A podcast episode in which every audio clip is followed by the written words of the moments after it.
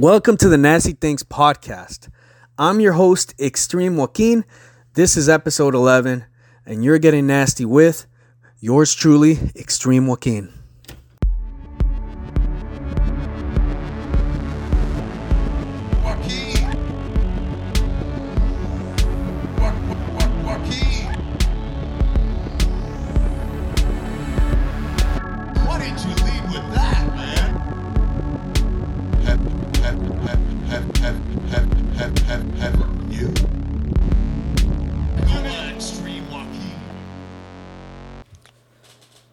Welcome back, everyone, to this Extreme Joaquin edition of the Nasty Things podcast.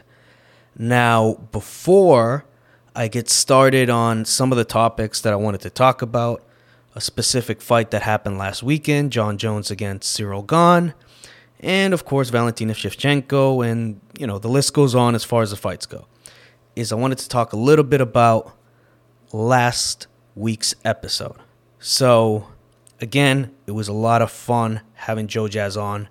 We shocked it up, and we found out we had quite a bit in common. His music was, uh, his knowledge of music, his sayings, and just much more, right? His comic love was all cool and great.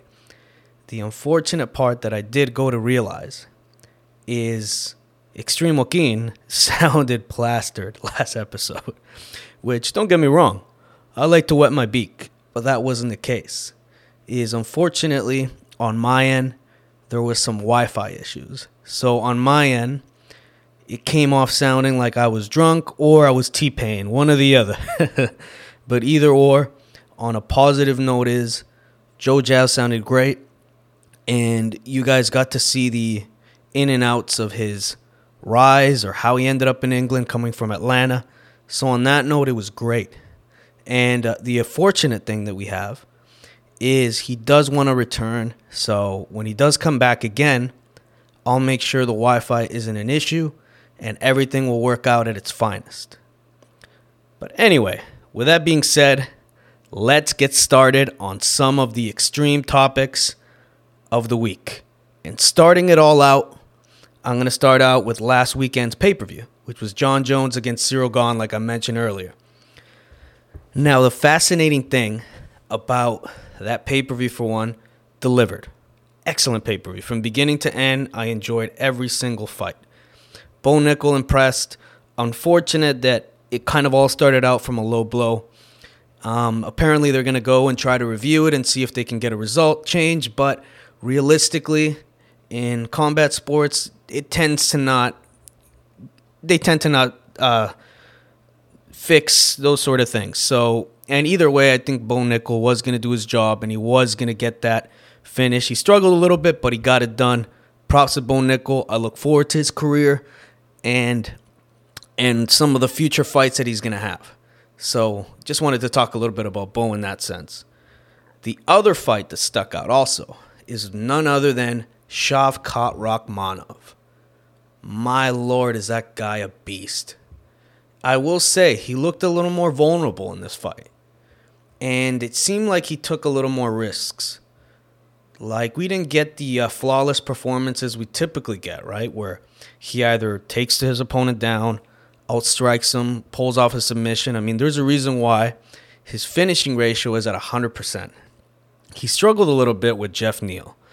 But I think one of the big reasons that he struggled a little bit with Jeff Neal is that Jeff Neal's camp, which uh, shout out to his camp, um, they just strategized in such a way where they had the right game plan. Unfortunately, at the end of the day, it's Shavkat Rakhmonov. So, and at one point, though, I will say, which props to Jeff Neal, he was able to clip Shakhtar, Shak, uh, Rakhmonov. I might do a little, sorry in advance, uh, listeners, I might do a little, you know, his name is a little difficult sometimes. Is, but at the end of it, how did the fight end? The way Shavkat fights end, in a finish. He, at the end of the day, yeah, he got clipped. He came back. He got the finish. He got the submission. And respects to anyone that actually put threw money down on Shavkat winning by submission because I believe there was a pretty big payout for that. So respect to you guys that took the, uh, you know, took the time out of the day, put some money down, and won some money. Respects to that. Shout out to Shavkat Rakhmonov, excellent performance. Shout out to Jeff Neal, man, great performance too. But with that being said, now that he got that fight won, is I need to see. Doesn't matter when it happens, but we need to see Khamzat Chimaev versus Shavkat Rakhmonov. Either it being for a title, a number one contendership, that fight fucking needs to happen. And uh, when it does, boy, am I excited. Shout out to the Viking out there. I know that you're a big uh, Hamza Chimaev fan. We'll make sure to see that fight when it does happen. And uh, if your boy loses, he loses. But either way, I'm happy with either of them winning or losing. They're both excellent fighters and both the definite futures of this division. Um, Chimaev, I do believe he could be the future. It all comes down to whether he decides to stay at welterweight. But either way, that's a fight I need to see. Shavkat Rakhmonov versus Hamza Chimaev. But anyway, moving on. Getting to none other than Valentina Shevchenko against Alexa Grasso. Wow. That's all I got to say. Shit.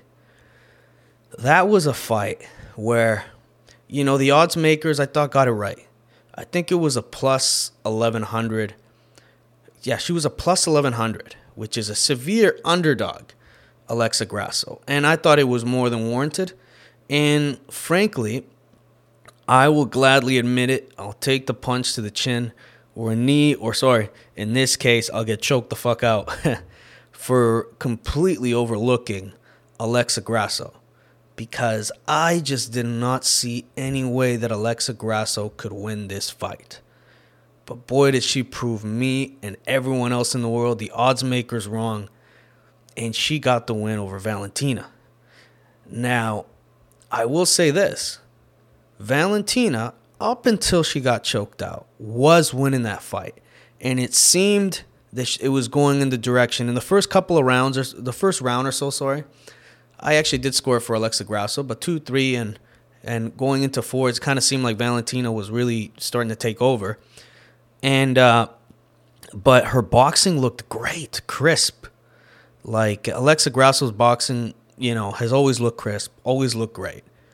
But one of the biggest surprises, I guess, to everyone, including myself, was she proved she has a bit of submission game, also, bit of a submission game, and also just her camp and preparing her for that big moment, which sometimes, um, you know, those moments don't happen, right? Because, uh, and the reason I'll say that is, you know, there's two different kinds of fighters, right?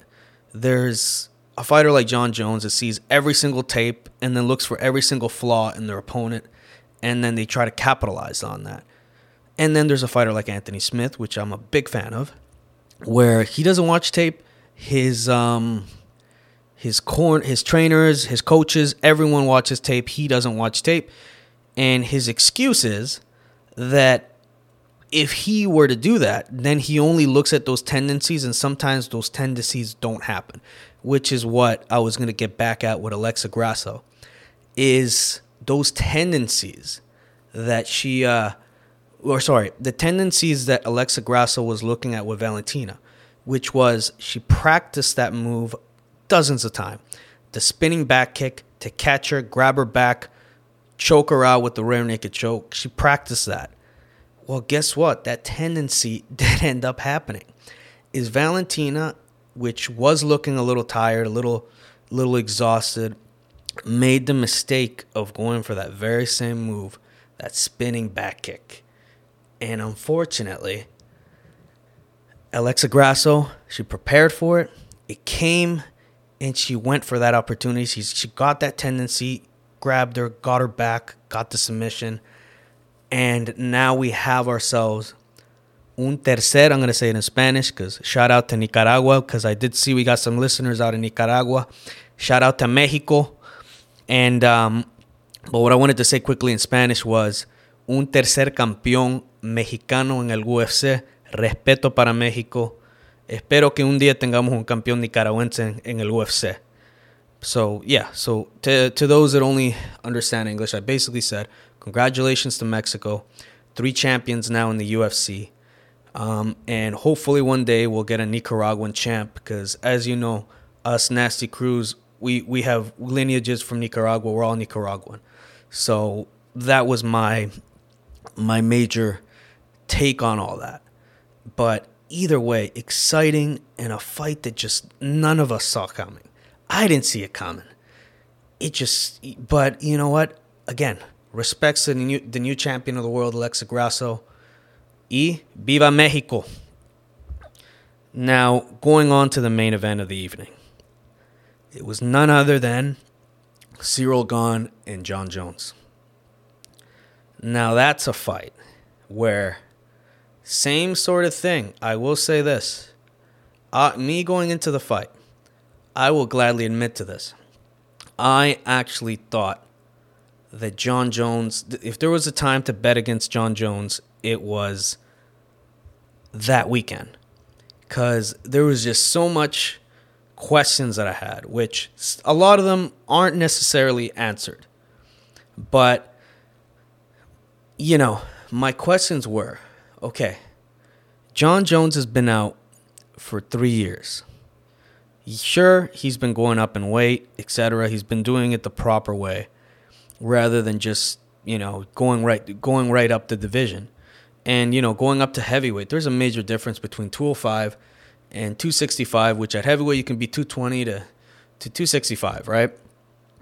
Is again one of the big things it caught me by surprise was just how quick it ended. And I think everyone can attest to this. We didn't expect it to last about two minutes. We expected it to be longer. But it, it was just one of those things where respects to Jon Jones. He's a heavyweight champion of the world. But it sort of felt like uh, a lot of our questions are still not necessarily answered we still don't because I mean we only got two minutes like really two 30 second 30 seconds and two minutes of a little bit of footage of how jon is at heavyweight. Because I mean, realistically, the fight starts, cyril Gane lands a kick, probably one of his only strikes that he lands in the whole fight, and it's a low blow. Then after jon gets his break, they get back in there. Um, Jon sets up the takedown, takes him down, gets him up against the cage, sinks in the guillotine choke, and within seconds, Cyril Gane taps. So there's still a lot of questions that I have regarding Jon and how he's going to look moving forward at heavyweight. But I will say that, yeah, congratulations to Jon. But I, I am curious, and this is not taking anything away from Jon, if the moment got to got to Cyril Gane because he's at the biggest stage. He's fighting the pound for pound king. Many considered the the greatest of all time, the greatest mixed martial artist. You know, it's always between the argument's always between Jon Jones, Anderson Silva, and George St. Pierre. Those are the three that come to mind. Or and and you know in a and of course uh, if, if I'm going to throw in a mention, uh, Demetrious Johnson, right? If you had a fourth guy, of course it's between those four or between those three, right? Jon, uh, GSP, and Anderson Silva. But that's sort of my big question is did Cyril let the moment get to him? Does it really matter necessarily? Yeah, sort of. But at the end of the day, Jon did his job and he did what he needed to do, which is he got the W and he made it fucking look easy.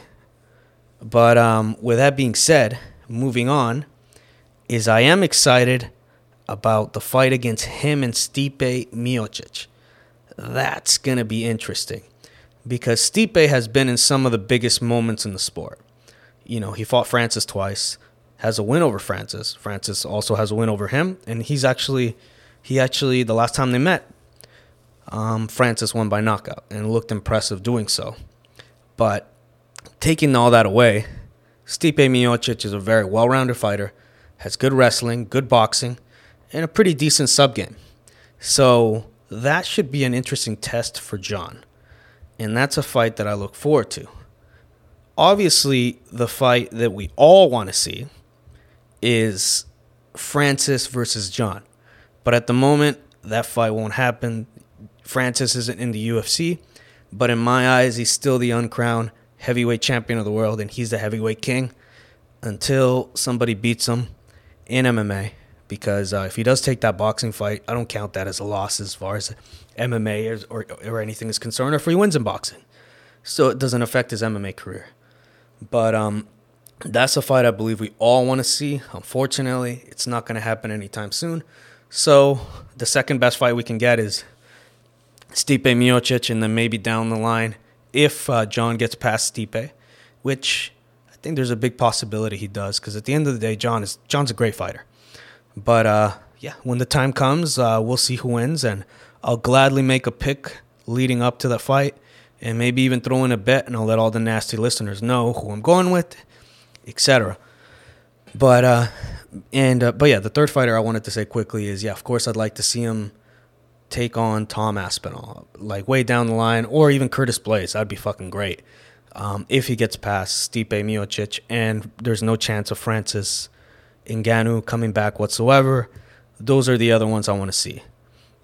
And uh, yeah, but th- that's my uh, my take on last weekend's pay per view. Now moving on to this weekend's fights, and I'm gonna start out the fights with the UFC Fight Night.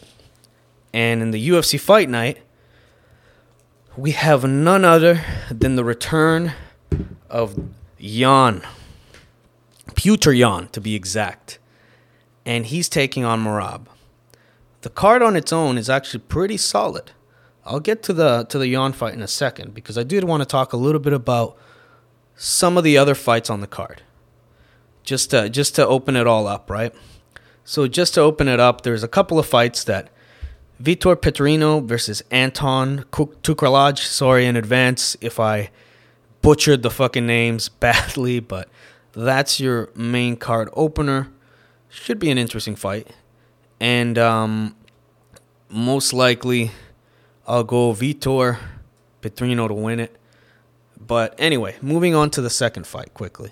If I'm going to be fair, didn't do as much research as I would have liked in the first fight. Apologize in advance, but uh, there is quite a bit of fights I got to talk about this uh, in uh, this pod, this episode. But the ne- the other one I do have a semi idea. It's Mario Bautista versus Guido Canetti. Um, Mario Bautista's looked pretty damn good. Guido Canetti has won two fights in a row.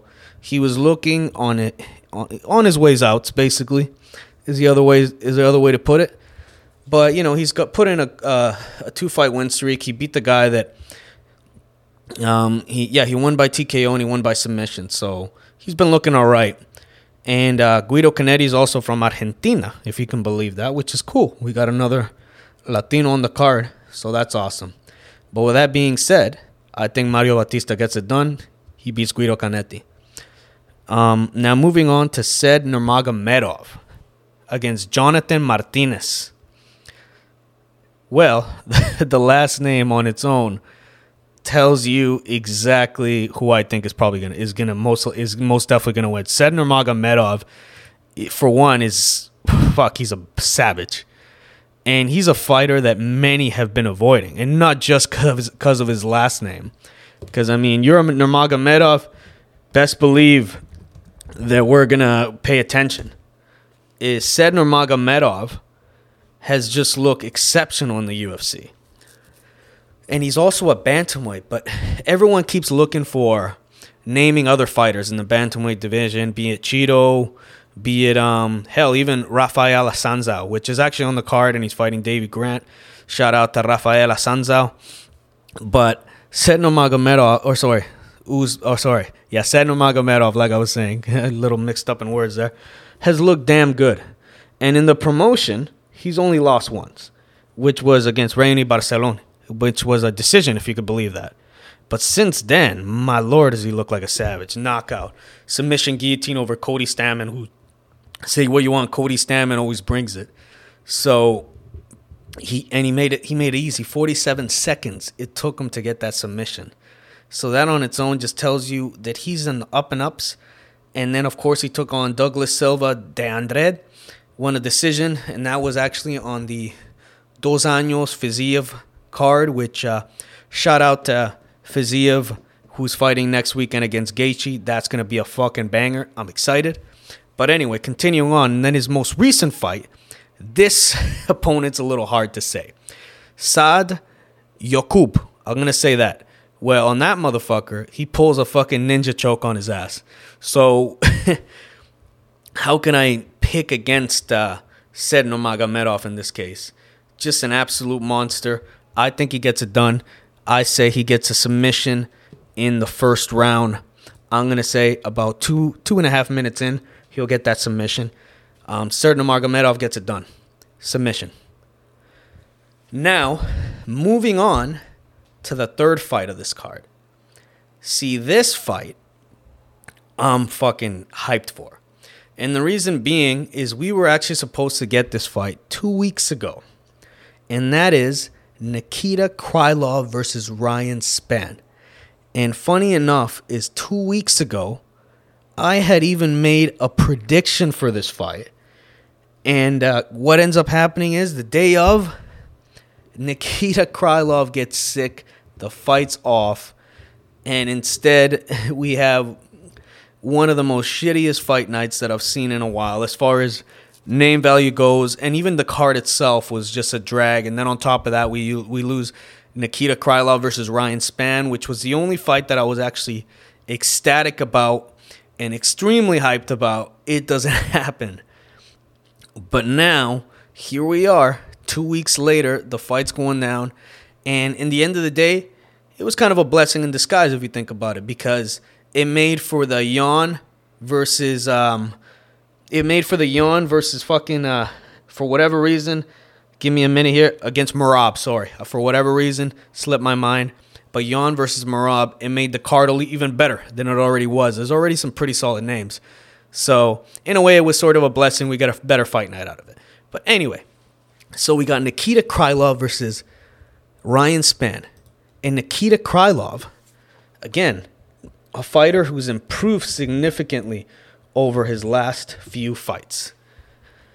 Or not even few, his last four or five fights. He's improved significantly, and he's obviously from the great um, Ukraine, which shout out to Ukraine. You guys are great. Keep fighting. And um, he's, you know, obviously he knocked out Alexander Gustafsson um, two fights ago. That one, as usual, it's a little tough to see because, you know, Gustafsson at one point in time was just a world beater.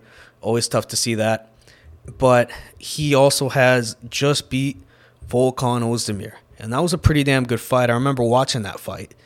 And in that fight, he, yeah, he looked he looked good in the process. And he's he's shown some wrinkles in his game where he's improved. And what's great about Krylov is his finishing rate is essentially only two guys have escaped as far as as his wins go. Only two guys have escaped and uh, obviously Volkan Ozdemir being one of them. And, you know, that just tells you on his own that this fight is going to be one of them fights where win or lose for Nikita Krylov or even for Ryan Spann for that matter, there's going to be a finish in that. Or sorry, let me reword that. There's going to be a finish in this fight. And, you know, I think Nikita Krylov has looked significantly better in his last two fights. Sure, he lost to Paul Craig three fights ago and Magomed Ankalaev. But many believe that even with everything that went on, even with his fight against Jan Blachowicz, is many believe that Magomed is very well could be the future of the 205 division. So, you know, there's not there's nothing wrong with losing to him, and he also has a win over Johnny Walker. So, Krylov's a damn good fighter, and he's taking on none other than fucking Ryan Spann, man. And Ryan Spann is a guy, again, one of those guys that goes for broke, goes for the finish, has a fucking hell of a guillotine choke. That guillotine is deadly, man. And that's his actual go to submission is probably that guillotine choke. And if you can believe it, this is a crazy part about Ryan Spann is he said up until maybe his last two fights, so Dominic Reyes, Ian Cutelaba, which he won by, like I was saying, that killer choke that he has. The fucking the killer guillotine choke where he essentially fucking lifts you in the air and he chokes you out. is he says that in those last two fights is where he's actually started training. But most of the time, he hasn't even really shown up. He's he, and he's just that athletic that he's able to get away with it. But now he's taking his career seriously, and since yeah, he's he's on a two fight win streak. His um, but and he has a loss over Anthony Smith. Shout out to my boy Lionheart, but he's looked great in the process. A vicious knockout over, over Dominic Reyes. Man, was that nasty. And then again, going back to that submission against Ian Cutelaba, just a nasty guillotine choke. Obviously, also has wins over Misha Cirkunov, uh, Sam Alvey, Devin Clark, and Lil Nog, which he actually ended up knocking out. Poor Lil Nog. Is overall just looked exceptional in his well, as far as his last two fights, he's looked great. But with that being said, is my pick for this fight.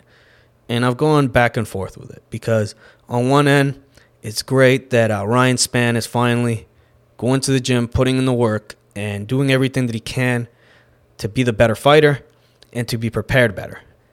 Is I just feel that Nikita Krylov has a little bit more in his tank, and for that reason alone, I'm going to pick Nikita Krylov like I did a few weeks ago, but this time I'm going to be a little more specific regarding it.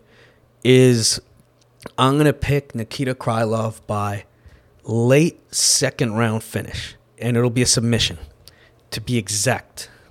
So that's my pick for that fight. Now, moving on to the co main event of the evening, is it's none other than Volkov. Volkov, him, Volkov making his return against the great and powerful. And this guy, some his wrestling, his wrestling, uh, his wrestling is is phenomenal. Alexander Romanov. Sorry about that, audience. I forgot for a second. Um, yeah, you know, sometimes it happens. I'm extreme keen. I mean, I'm not the youngest man in the world. I'm not the oldest man either. So, but Alexander Romanov and uh, Alexander Volkov. So the fascinating thing about this booking, for one, I'm excited because it's like you got Alexander Volkov, who's a top five heavyweight in my opinion, and essentially he's sort of the gatekeeper to the top four, top three of the division. So you get past Alexander Volkov, then you go on to the heavy hitters, the um, essentially the Curtis Blaydes of the world, um, the Tom Aspinalls, and Miocic, etc. So this guy is sort of the before you get to the big guys. And in this, and he, again, he was a very easy guy to take down early on in his career.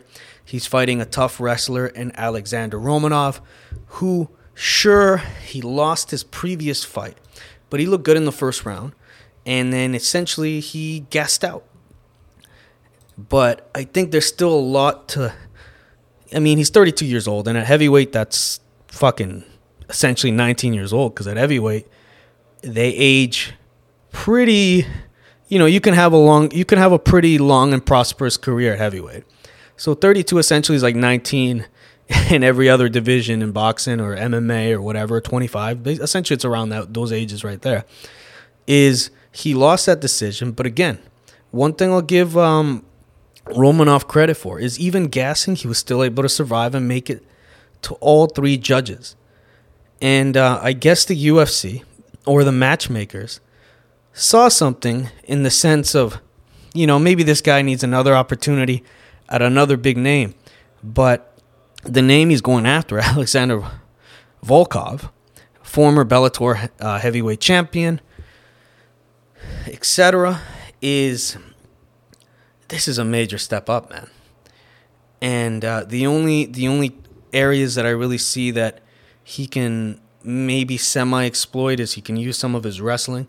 But Volkov has improved significantly on his wrestling and his ability to get back up and then keep fighting on. Um, with that being said, I'll keep it nice and simple. My pick is I think Volkov beats him. I think he gets a third round stoppage. I think he's he's actually the first guy to stop him in his career. I think it's too big of a step up, too early I think uh, they should have given um, they should have given him they should have given uh, sorry uh, Romanov somebody a little bit lower in the totem pole. I think this is too much of a step up too early. Should have let him rebound off his loss. I'm picking Volkov by third round stoppage. And uh, yeah, that's what I think happens. Anyway, moving on to the heavyweight, or sorry, not heavyweight. What am I talking about here? Come on, Extreme Joaquin. You know better than that. Moving on to the main event of the evening Merab versus. Merab versus my boy Jan Petr Yan. This is a great fight. Is you have the never stop pace of Merab, where essentially his striking isn't the greatest. His grappling is pretty decent, right? He puts a pace on you. But his inability to quit, and he has possibly, I think, uh, just like I heard on some of the other podcasts I listened to, Luke Thomas put it best. You could argue the Merab has the best gas tank in the whole UFC because the guy's never give up attitude and his inability and he keeps pushing. You look at the fight against Jose Aldo and Merab. Is in that fight on its own is they were in Salt Lake City, high altitude. He's the only fighter in that whole card that was not tired. Everyone was exhausted. Um, Merab, after going the distance against Jose Aldo, it looked like he can go another round. So that on its own just tells you his gas tank. And and his again his inability to not stop coming forward. I mean one of and, and also Merab has shown heart. Because one of the fights that comes to mind is when he went and he fought Marlon Moraes. He was getting pieced up, man. It was bad. It was to the point that if they would have stopped the fight, nobody would have complained. And that was two fights ago. Nobody would have complained because it was just he was piecing them up. But somehow Merab turned turned it on fucking Marlon Moraes, survived it, ended on top in the first round to close out the round, and then ends up finishing Marlon Moraes in the second round. You know, four minutes in, four minutes and 25 seconds in. So Merab's got heart, Merab's got skill, and he's got toughness. But I still think that there's a lot of other areas that he's weaker on. The striking isn't the greatest. And he's taking on Petr Yan, which on paper, the crazy thing about Yan is in a technical standpoint, if you look at the record books, he's on a three fight lose streak. One of them being to the uh, current champ, a disqualification loss. That one, many, even myself included to this day, believe that Petr was on the way of winning that one. The rematch against Aljo, I believe that Aljo was the rightful winner and uh, he deserved the nod. Now, on to the third loss. This is the one where you go back and forth. You can argue, and some say it was controversial. In my opinion, it's tough to say because it came down to the first round. In the first round, I scored it for um, Yan. But if you scored it for Sugar Sean O'Malley, which is the fight I'm currently talking about, his most recent loss, which was against Sugar Sean O'Malley, is in that one, is it, all came down to the first round. So it's like he has these three losses, but technically you could argue he's two and one in his last three. Because say what you want, I did believe that the rematch against Aljamain Sterling, he did he did win that one in my opinion. And in between, he beat he beat uh, none other than and in between like yeah, so he has a win in my opinion against um yeah, Aljamain uh, Aljamain Sterling the first one when it was considered a DQ, but in the rematch, yeah, 100% gave it to Aljo. But he has a win over fucking uh, Corey Sandhagen in the process, right? So, but you look at it and he's three and one, and that's just crazy to believe that. I also believe that he beat Sugar Sean O'Malley, but I don't think it's as controversial as many say. But on paper, you look at it and you're like, wow, he's lost three fights and won one of them. But in my opinion, yeah, he should probably probably be two and one. And uh, getting back to Petr Yan, is some of the, the the big things that I think he's excellent at. His boxing game is good. His strike, his just his overall striking game is good. He's got a good leg kick. He's got a good head kick setup, which he actually ended up catching uh, Uriah Faber, which uh, again, I believe it was actually Uriah Faber's last fight. And again, Uriah Faber on his way out, he TKO'd Jose Aldo, and it was a in brutal fashion. I remember watching that fight and being like, "Fuck, just stop the fight, man." Aldo doesn't need any more damage. And then, of course, his um, initial fight against Aljamain Sterling. You take away the illegal knee that he threw, he was piecing up Aljo the whole fight. Aljo had no response. His wrestling wasn't working, he, his, which is another thing. His takedown defense is phenomenal. And I and I would actually even argue that Aljo has better wrestling than Merab. And in the first fight, he stuffed all of them essentially. And then of course, um, yeah, okay. He so he lost it because technically it's a disqualification by illegal knee. But still, he looked excellent in the process. And then in his following fight, he went and he fought Corey Sandhagen. And again, looked great in the process. In the first round or two, it's like Petr Yan takes a round off, um, sees you, like catches your movement, catches your flaws, and then just fucking like a computer, boom, analyzes it, ready to go, put starts putting on that pace. And uh, again, just a very well-rounded fighter. And if you look at his losses, you can argue a few of them and say that he won them. I just think, in my personal opinion, Petr Yan is just too much for Merab. I think Merab has a lot of areas he needs to work on. Possibly in the future, Merab could be a possible number one contender, which he's already going for a number one contendership essentially right now. But I think he just needs to evolve a little bit more in other areas in his game, get his striking a little bit better. His gas tank, no fucking concern there. He doesn't get tired. So I think Petr Yan's going to get it done. And I think it's actually going to be one of those performances where we go back and we say, God damn, we for y'all must have forgot Petr Yan is still here. And for with that being said, I think that he is gonna get it done late in the third round. It won't go all five. Petr Yan gets a TKO stoppage late in the third round, setting up a possible future trilogy with Aljamain Sterling. Cause say what you want on the record books, it's it's a DQ win for Aljo. I got it one and one to possibly setting that up in the future. Or Henry Cejudo if he's able to get past Aljamain Sterling in May. So I believe that he can. It's between that, or you know, or or of course you can. Uh, it's it's between that, or sorry. Now that I think about it, let me just take a little bit of a step back. I just realized Sugar Sean O'Malley is probably going to get the next shot. So since that's a possibility, I would actually say after Petr Yan gets this done, maybe have him fight the winner of Corey Sandhagen and my boy Chito Vera. And then that one then takes on the winner of Aljamain Sterling versus Cejudo. Those are my picks for the UFC fight night.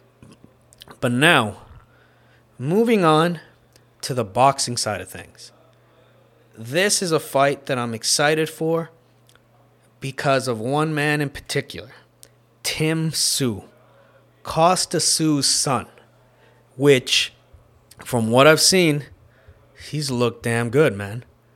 The guy, the kid, puts on a pace on on guys, which again probably shouldn't be calling him kid because we're the, we're pretty close in age. Actually, I'm just three or four years older, but Tim Tszyu which and is to fight on fight against none other than Tony Harrison, is Tim Tszyu is just again, just the fact that I'm hearing Tszyu, the fact that he looks like Kostya Tszyu, the fact that he's a body puncher, the fact that he can punch, just like Papa, is just reminiscent and it brings nostalgia to the finest point. But we're having it in a much heavier weight class. And um, and that's and that's exciting in my opinion. So, but anyway, let's get to the fight itself. He's taking on Tony Harrison. And Tony Harrison is no joke. That guy's very slick. He can box, he can hit. He has a win over Charlo, which just that on its own tells you how good this guy really is. And this is sort of a big step up for Tim Tszyu, which initially he was supposed to fight Charlo. Charlo got injured, and now he's taking on Harrison. But I gotta say, I'm actually a little happier that he has a moment to fight a guy like Tony Harrison because this fight on its own will sort of tell us exactly where Tim Tszyu is. Because you go back and you see, because I saw like the previous fight of Tim Tszyu, he got dropped in the first round.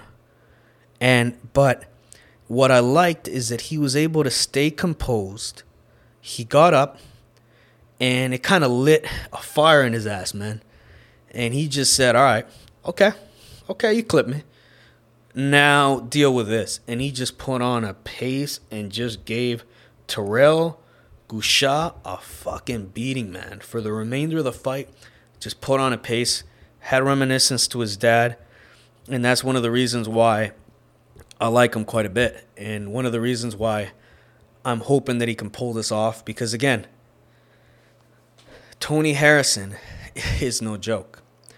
Sure, he's his three losses have come in title fights, and he's also been stopped. And the great Tim Tszyu said himself, "It's uh, just a matter of time, and history will, history does repeat itself." So Tim Tszyu is pretty confident in this fight. But so is Tony Harrison. Tony Harrison, like I said, it's just a very slick boxer, man. You can't truly look past him. And I mean, the fact that he has a win over Charlo just tells you how good he is. But um, with that being said, even with, with all the slick boxing and the pace that Tim Tszyu is going to possibly put, which I'm also hearing that Kostya Tszyu is also going to be there too to support his son, which is great. So we're going to get a chance to see Kostya Tszyu in the audience. Is um, is I think that Tim Tszyu will end up pulling it off at the end. I think it's going to be a very close fight. I think Tony Harrison's going to be one of his toughest tests. I think you can even see Tony Harrison winning the first two or three rounds, and then Tim Tszyu sort of getting the mid rounds and continuing on.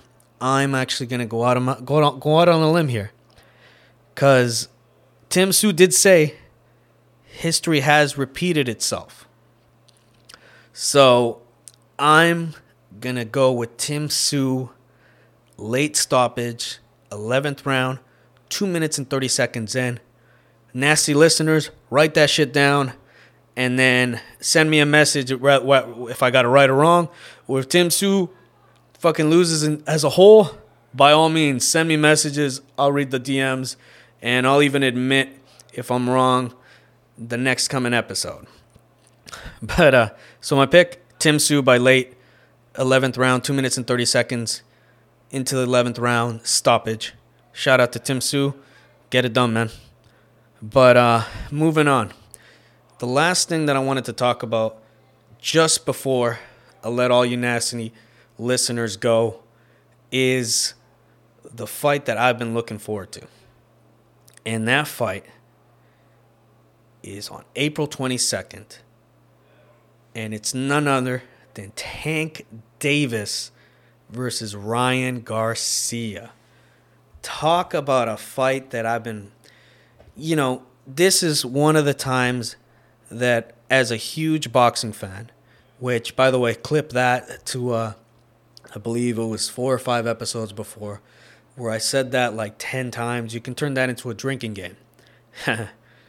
is this fight is a fucking win for us, man.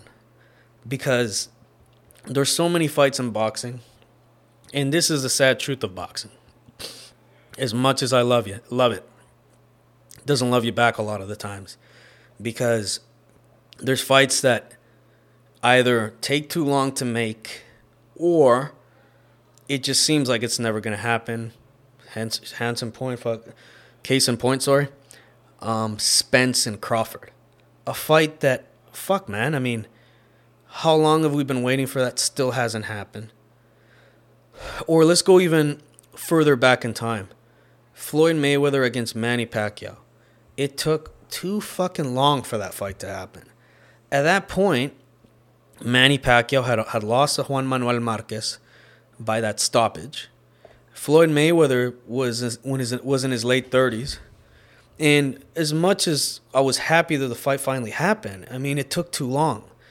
And it just tends to be the constant thing in boxing, sadly. So the reason that I say that this is a big W for me and all the boxing fans is because we're finally getting two two guys in their primes, which is Ryan Garcia and Tank Davis. Two guys that can hit. One you know, I mean fucking Ryan Garcia's left hook is is quick and it's one of the most it's unpredictable punch to all his previous opponents because he keeps connecting with it. And then you have the fight IQ of Tank Davis, plus, arguably, some might say one of the hardest punchers at 135 in the history of boxing. Outside of, of course, like, you know, well, I mean, no, sorry. He's along those lines. Just like, uh, just like a Roberto Duran that fought at that same weight class, 135. Just a guy that can hit. And his power is just something I haven't seen before. I mean, one of the fights that stuck out, and it'll always stick out to me, was when he clipped Santa Cruz. Fuck, man, like, and it it just came out of nowhere. Hit him with a left hook, or sorry, hit him with an uppercut. Lights out. And Santa Cruz is a guy we've never seen be put out. Well, guess what? Tank put him out. Just one of the hardest punchers I've ever seen at 135. And this fight, I believe, will be contested at 140, and there's a hydration clause, which again, uh, it's it's it is what it is. But as long as the fight gets done, all good. Is um just uh, and also just uh, the fight IQ of Tank is just absurd, man. He's willing to lose some rounds, but in and in the process, he's kind of figuring you out.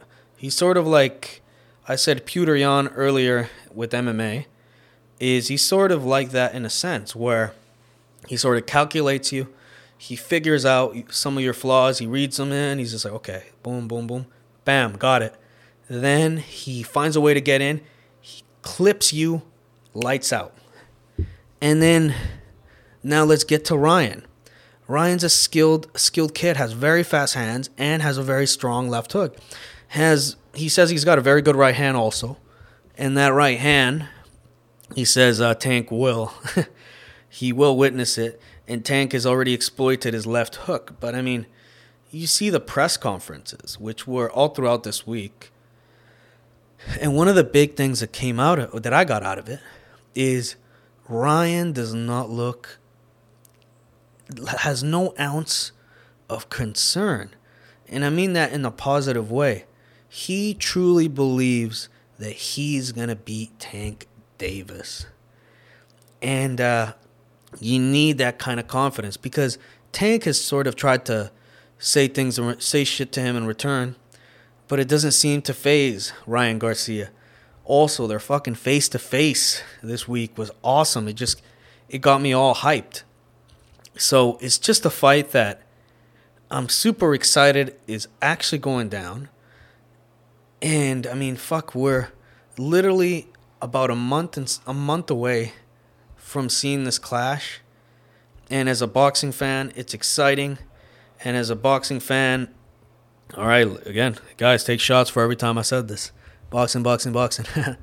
anyway, getting back to it, is it's exciting that we're getting two guys in their prime, in their peaks, on on the way to fighting each other. Now, as far as predictions, not gonna give you one this episode. I'm gonna wait and do that with my boy Hot Takes Alvarez, where um, pretty soon we will have a reunion between us both because guess what's coming up, ladies and gentlemen? None other, March 25th, two weeks away, is Caleb Plant versus um, Benavidez. And as you know, on the air, we did say we had a bet. It was a six pack pack of beer bet. So hot takes, have them beers ready for uh, for when I when Benavidez pulls the win, which I believe he does, but it's two weeks away. So in about three weeks' time, we'll probably do an episode, or even possibly in two weeks. We'll see what happens. Um, but to be TBA, in other words, for hot takes. But that fight's coming up, and just quickly to break that one down, Caleb Plant versus uh, Benavidez. We sort of talked about it before. Everybody, all the nasty listeners know, I am going with Benavidez. But I gotta say, I just needed to bring this up quickly in the segment. My lord is Caleb Plant's trash talking game on the next level. Everyone, everyone that's listening to this podcast, do yourselves a fucking favor and put davidbenavides.com. And that right there will tell you the type of uh, level of trash talk or the level, the the gains, the the shit that Caleb Plant has done to just make you a fan. Just look uh, look up that website, and you'll see what I mean. Okay. But uh, with all that being said, everyone, um, before I let you guys go, I wanted to make sure to let uh, make sure everyone make sure to check us out at Nasty Things Reddit. But please actually check us out, right? Because you know me and the professor consistently we check it out. We we talk with the fans, we interact, and we also like to hear what you guys think about the episodes. Maybe some things that we you want us to talk about, or some movies, some music, hell, even comic books, or or hell, if you want to talk about life by all means, man, we're we're there. So check us out there. Of course, follow us on um, on anywhere you can really find our podcast. So be it Spotify, Google Play, Google Music, uh, Google Music, anywhere really you can find your podcast. That's where we're located. And uh, and with that being said, everyone, stay nasty.